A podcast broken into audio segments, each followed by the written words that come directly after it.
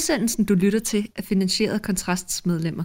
Hvis du kan lide det, du hører, så meld dig ind på kontrast.dk-medlem.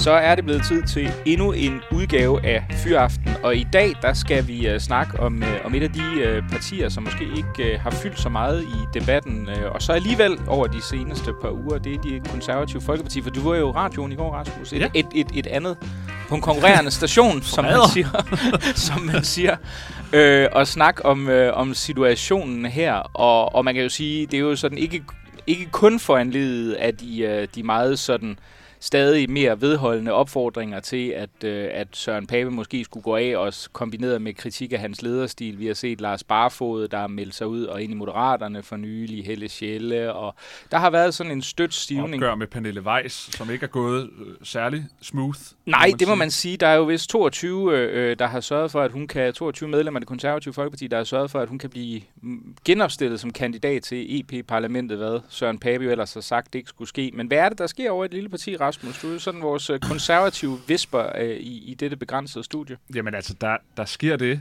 at, øh, at de får jo et, øh, et katastrofalt valg i, øh, i 2022. Og, øh, og i stedet for at gå af, hvad jeg tror var, øh, var fornuftigt nok, altså at han ikke tager konsekvensen af det dårlige valg og træder tilbage med det samme, at så har han prøvet at, øh, at vinde tid.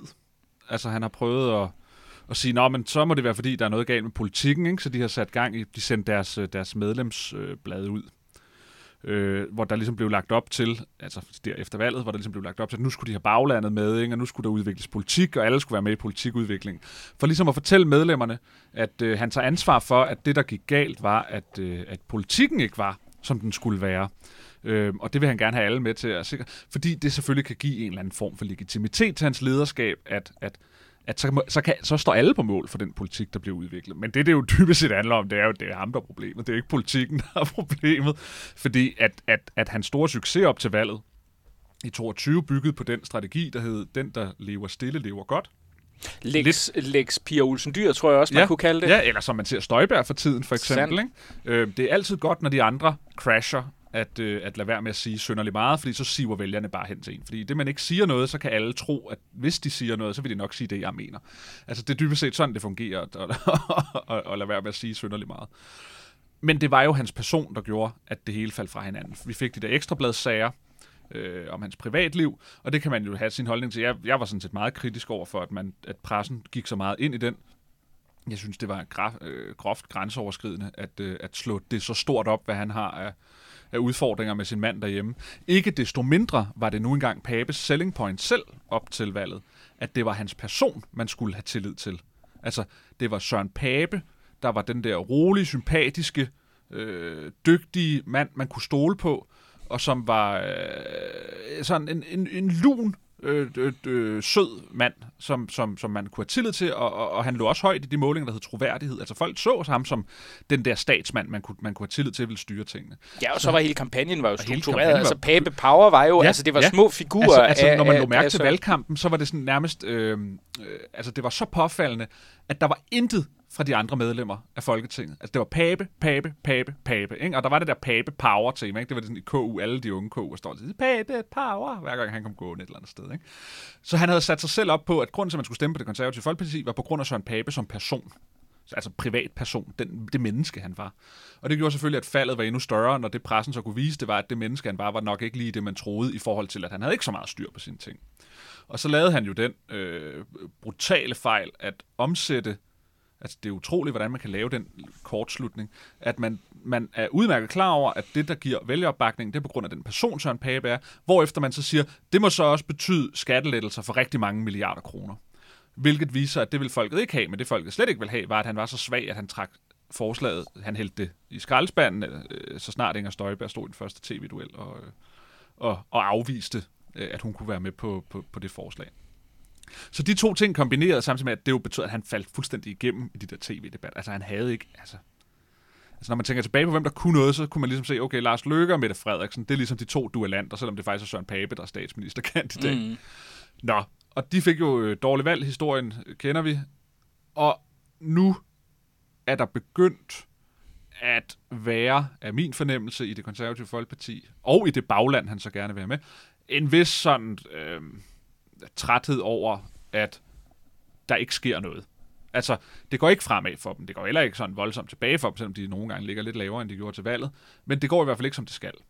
Og, og tålmodigheden er vist ved at være opbrugt med Søren Pape. Der var nogen, der var ude og melde ud. Jeg tror, det var, det var forretningsudbestyr. Nu må man ikke lige tage mig over på, hvem der som var ude og sige, at vi har tålmodighed med Søren Pape. Og det, er jo, det, altså, altså, det lyder positivt, men hvis der er nogen, der går ud og siger, at vi har tålmodighed med vores partileder, så siger de også, hey, du skal lykkes med noget mm. inden for en bestemt tidshorisont, ellers så ryger du. Altså, ja. Altså man siger jo ikke til en formand, man er glad for, at vi har tålmodighed med vedkommende. Altså, altså... Nej, altså man, man, siger, man siger jo indirekte, at der er tale om en finit ja. ressource, som kan løbe ja. ud på et eller andet ja, tidspunkt. Præcis. Vi ligger stadig inde med tålmodighed, ja. men nu må vi jo se, ja. Hvor, ja. hvor meget vi ja. har af den, ikke? Ja, og han prøver at dække sig ind i alt det her politikudvikling, som... Øh, som, som sikkert kommer om et år eller to, øh, og så kan han være med til valget næste gang. Men han kommer ikke til at være formand til valget næste gang. Det er jeg 100% sikker på. Problemet var jo, som man også så det i Nye Borgerlige, øh, hvis, man trækker, hvis partiformanden trækker sig kort efter et dårligt valgresultat, ikke fordi Nye Borgerliges valgresultat var dårligt, men det var dårligere, end de havde håbet på, så kan der opstå kaos. Og derfor har det også været fornuftigt nok, at han ikke trak sig med det samme. Fordi ligesom i Nye Borgerlige var der ikke nogen arvefølge der var klar. Der var ikke nogen, der var klar til at tage over for Pernille Werner. Der var ikke nogen, der var kørt i stilling. Og på samme måde var der heller ikke nogen, der var kørt i stilling til at tage over for Søren Pape. Fordi det er jo klart, når det gik så godt for dem, og alle andre var i nedsmeltning, så går man jo ikke og bruger et år op til et valg på at snakke om, hvem skal overtage, hvis jeg fejler totalt. Så de står jo og har stået i den situation, at de ikke har haft nogen klar øh, øh. Men, men for mig at se, er der ikke nogen anden mulighed, end at Mette Abildgaard overtager partiet. Hun er øh, skarp, hun er dygtig, hun er bredt fagnende, hun er ikke for idealistisk. Hun er sådan god, sådan feel-good konservativ, som mange kan, kan se øh, et sympatisk menneske i. Og så er hun skrab. Altså, det kan godt være, hun ser så sød men hun er også en meget skrab person. Og det er der brug for, fordi Søren Pape, han er ikke en skrab person. Altså, Søren Pape kan man se, når han tager det her opgør med Pernille Weiss, og han ikke kan vinde det. Altså, så, så er der en svaghedstegn i tingene. Og den har Mette Abelgaard ikke på samme måde. Hun er en mere bastant kvinde. Så det er selvfølgelig den vej, de skal gå, og Søren Pape, han skal øh, smides ud. Øh, og det kan næsten ikke gå for hurtigt for det parti. Nej, altså de forpassede vel en oplagt mulighed for at kunne have givet ham en pæn retrætepost i, i forbindelse med, øh, med, med Europaparlamentet. Det er jo set før i forhold til, ja, til konservative ekspartiformænd, at man, uh, man stiller og roligt tager ned til Elefantkirkegården i, i Bruxelles, og så, og så sørger for at nyde et, et, et pænt otium i, i relativt diskret dernede. Men, men man kan sige, det er jo sådan det mere strategiske perspektiv i forhold til, hvad der er gået galt. Altså, hvad er det for nogle ben, der er blevet sat forkert? Men der pågår vel også en, en kamp om partiets sjæl. Altså, ja. i, i dag har Berlinske, de har øh, øh, den tidligere, et interview med den tidligere minister, øh, Jakob Axel Nielsen, øh, konservativ, sådan en relativt prominent fyr, som siger følgende, nu kan jeg lige læse op for dig her og for lytterne. I 1989 finder man ud af, at den samfundsmodel, der fungerede, øh, er et globalt inkluderende, udadskuende kapitalistisk demokrati, men i 2001 bliver der så født en bevægelse, der er nationalt orienteret, ekskluderende, indadskuende og grænselukkende, forklarer Jakob Axel Nielsen altså til Berlinsk. Og han fortsætter, hvis man vil være det store, bredtfagende, socialt indignerede, sympatiske, borgerlige, økonomisk ansvarlige parti. Det var mange ting på de, Det er mange ting. Som de konservative historisk har været, må man ikke stå på den forkerte tektoniske plade, den med udgangspunkt i 2001. Men det er der, partiet står nu, som jeg ser det, og det er et kæmpe problem. Og så skriver Berlinske så i redaktionel tekst. Derimod har Lars Løkke Rasmussen formået at placere sit parti, Moderaterne, på den rigtige tektoniske plade, for at klare Jakob Axel Nielsen. Og han siger, jeg siger ikke, jeg er moderat, men Lykke har fået det rum, som de konservative burde have indtaget, og som vi har gjort i vores bedste perioder. Han læner sig mod midten og holder fløjene ude, og så fortsætter han med at forklare, at de konservative, der i øvrigt også skulle have støttet koranafbrændingsforbuddet, øh, og at, at Lars Lykke generelt har gjort det super, super fornuftigt efter hans mening. Sådan, og jeg tror, det er, en, det er en relativt lojal opsummering af, af, af resten af interviewet. Og det er jo sådan et ekko af det, vi også ser fra Lars Barfod, kan ja. man roligt sige. Ja. Ikke? Ja. Og, og, og det ser ud til at være en nu kan man sige, at Lars Barfod er jo så ikke en del af partiet, så han, han står måske uden for teltet og, og pisser ind, men uh, Jakob Axel Nielsen står jo stadig indenfor, og det ser ud som om, der er, altså ja. traditionelt set kan man vel sige, der har været sådan de grønne, Connie Hedegaard-fløjen, som ja. godt kan lide klima, så har der været de, de sådan uh, hvid fløj, eller man, kunne, man kalder dem sorte, men som er sådan de mere nationalkonservativt ja. orienterede. Jarlov, vi være ja. en repræsentant. Ja, Markus Knudt også, før han røg ud. Markus Knudt også, og så har der været sådan, hvad kan man sige, den midtersøgende fløj, som, ja. som Jakob Axel Nielsen her og Lars Barfod også ja. repræsenterer. Hvem går sejrigt ud af den kamp? Jeg tror, altså, altså min egen holdning er selvfølgelig, at, øh, at det der moderater er noget, at det, det, det er noget øh, shit. Hvor bruge et grimt ord her. Men, men øh, jeg tror, det var en fejl, at de ikke gik med i den brede regering. Eller, nu ved vi jo ikke, om det var, fordi de ikke fik lov, eller hvad det var. Men, men det konservative folk, de har en lang tradition for at være borgerlige stemmer, der arbejder. Forstået på det, altså vi husker det jo for Slytter, ikke? ideologi er noget bras, og, øh, og det konservative folkeparti går efter at skabe resultater for danskerne. Og den ligger dybt rodfæstet i dem, i det gamle parti, at man sidder ikke bare i opposition og råber højt, hvis der er mulighed for indflydelse. Og det, jeg tror ham øh, i Berlingske her er, er, er, er ærgerlig over, det er, at det kunne jo godt have været fra hans blik, eller de, den fløjs blik, at det havde været de konservative, der sad og var det moderate parti i en bred regering, og ikke et oppositionsparti.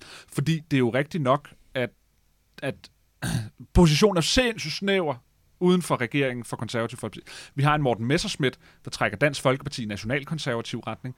Vi har et Liberal Alliance, der trækker Liberal Alliance i konservativ retning. Altså Alex Vanopslags opgør med den der Simon Emil Amnesbøl, Anders Samuelsen-linje, der var sådan noget hippie-liberalisme, er jo i dag mere konservativ dyder, som de står for.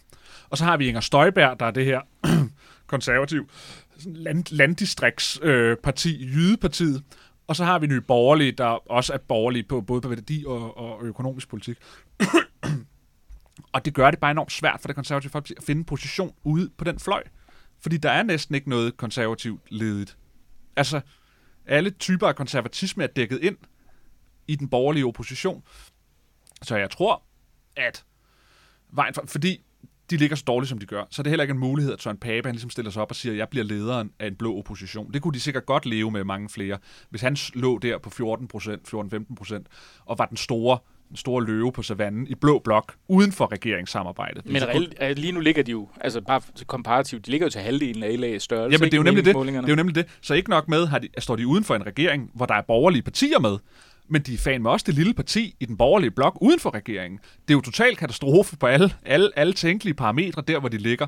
Og det kommer de jo ikke til at ændre, øh, før der, der sker noget radikalt. Det kan komme til at tage lang tid, men, men det radikale, der skal ske, er, at de får en ny partiformand, og de får lagt sig en meget, meget, meget klar linje, fordi at det går ikke, at de kører den strategi, de gjorde op til valget i 22, ved at sige, den, der lever stille, lever godt. Det kan du, hvis det går godt for dig, og det går dårligt for de andre. Men det er jo for, men det er jo for fanden ikke en strategi, du kan køre, hvis det går dårligt for dig selv og godt for de andre. Altså, det er jo, det er jo situationen er helt omvendt af, hvad de skal gøre. De skal jo markere så meget tydeligt med præcis, hvor er det, de ligger. Men, men når Mette Appelgaard så ringer, fordi så er øh, Søren Vandsø og Søren Pape, de røget ud nu, slut færdig. Der er simpelthen gjort kort proces. Hun er blevet, blevet ny partiformand for de konservative, og så sidder hun og ringer, Rasmus, jeg har simpelthen hørt Fyraften så meget. Jeg synes, det er fantastisk indsigt, og det er simpelthen helt utroligt. Hvad er det for et sted, vi skal ligge os politisk så? Altså, hvad er det for en linje?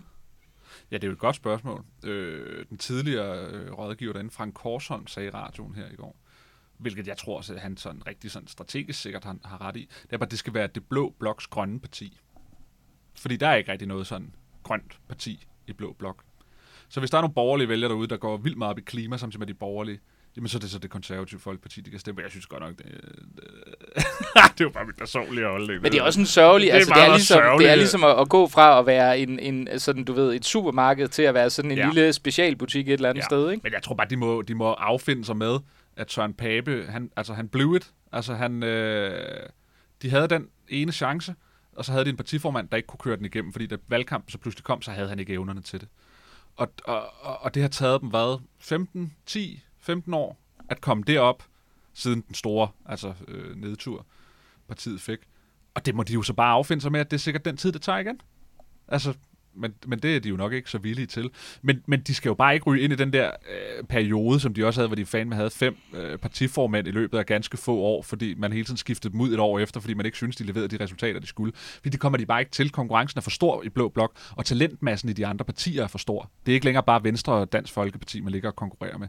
Der er alle mulige spillere, som er langt, langt dygtigere, end hvad de tidligere har været op imod i deres stormagtsdage. Og det, det, det må de nok bare affinde sig med, at de bliver et øh, parti for hattedamer parti for hatte damer. Det er en, øh, en hård dom, men øh, vi må se, hvad der sker. Det var alt, hvad vi havde for Fyraften i dag. Mit navn det er Mikkel Andersen, og med mig i studiet var som altid Rasmus Ulstrup. Tak fordi du lyttede med.